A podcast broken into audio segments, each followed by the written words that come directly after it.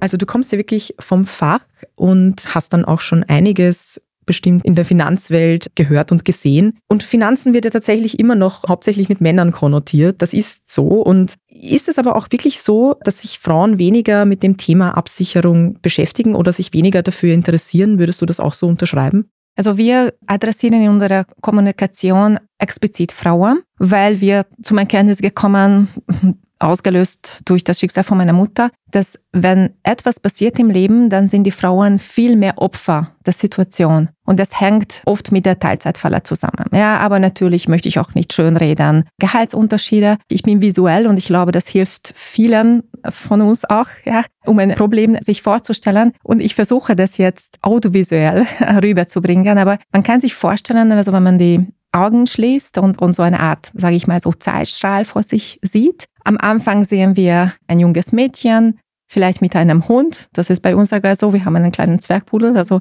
unsere Abbildung hat viele autobiografische Elemente.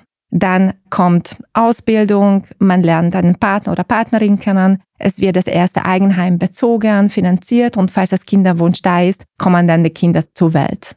Und wir symbolisieren dann die Teilzeit mit einer halben Frau. Bedeutet aber nicht natürlich, dass ich habe auch selbst zwei Kinder, also ich weiß es ganz genau, wie viel Aufgaben das bedeutet. Aber tendenziell ist es so, dass sehr viele Frauen in Österreich Teilzeit arbeiten, nicht nur Jahre, sondern Jahrzehnten. Und leider ein gebrochenes Herz sieht man auch auf unserer Abbildung, weil ja die Scheidungsrate liegt über 40 Prozent. Dazu kann ich auch einen Fun Fact sagen. Besonders gefährdet ist man, wenn man im ersten Bezirk lebt. Da ist nämlich die Scheidungsrate am höchsten. Also es ist suspekt, wenn der Partner vielleicht das vorschlägt als für einen Umzug.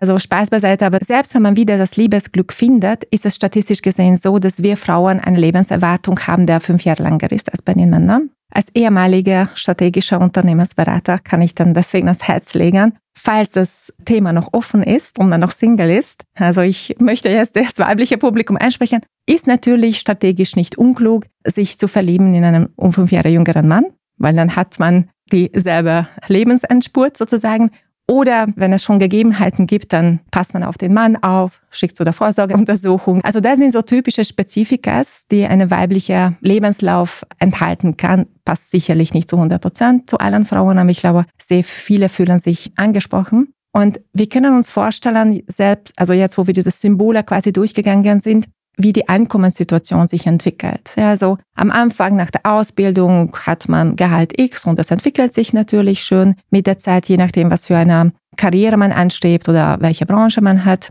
Und dann ist es oft wirklich ein freier Fall für alle äh, ziemlich, die, die einen Kinderwunsch haben. Und wie gesagt, nichts gegen Kinder, also ich würde das nie eintauschen. Aber es muss uns bewusst sein, dass es drei fatale Folgen hat. Einerseits fehlt uns natürlich das Geld, was wir nicht verdienen. Also das symbolisieren wir auf unserer Abbildung mit so grau schattierten Balken und das ist nicht wenig, ja, können wir uns vorstellen. Zweitens, unsere Pension hängt von zwei Parametern ab. Einerseits von der Anzahl der Jahre, also Beitragsjahre, die man leistet, andererseits von dem Bruttogehalt. Das heißt, wenn unser Bruttogehalt weniger ist, 1,78 Prozent von dem Bruttogehalt wird auf unser staatlichen Pensionskonto gutgeschrieben, wird es dementsprechend geringer. Und drittens, und das glaube ich, können auch viele bestätigen, die uns heute zuhören, ist verdammt schwer, wieder auf diese Karrierekurve hinaufzukommen, wo man einst war. Und mein Anliegen ist, dass wir in der Partnerschaft darüber sprechen, idealerweise vor den Kindern in dieser euphorischen Zeit. Ja, Schatz, ich will auch diese drei Kinder, das ist mein Liebesglück oder Lebensglück oder Familienglück. Wie verteilen wir das finanzielle Risiko fair? Ja, und da gibt's Möglichkeiten staatlicher Natur, wie zum Beispiel Pensionssplitting, vielleicht kommen wir eh noch dazu. Man kann natürlich auch privat dafür sorgen. Und ich möchte auch uns Frauen in die Verantwortung ziehen. Man kann natürlich auch dafür sorgen, dass mein Jobmarktwert nicht in den Keller ist, weil ehrlicherweise, wenn man 10, 15 Jahre lang ganz wenig Stunden geleistet hat, veraltet sich das Wissen und das Leben entwickelt sich an uns vorbei. Ja, also ich möchte eigentlich das ebenfalls ansprechen.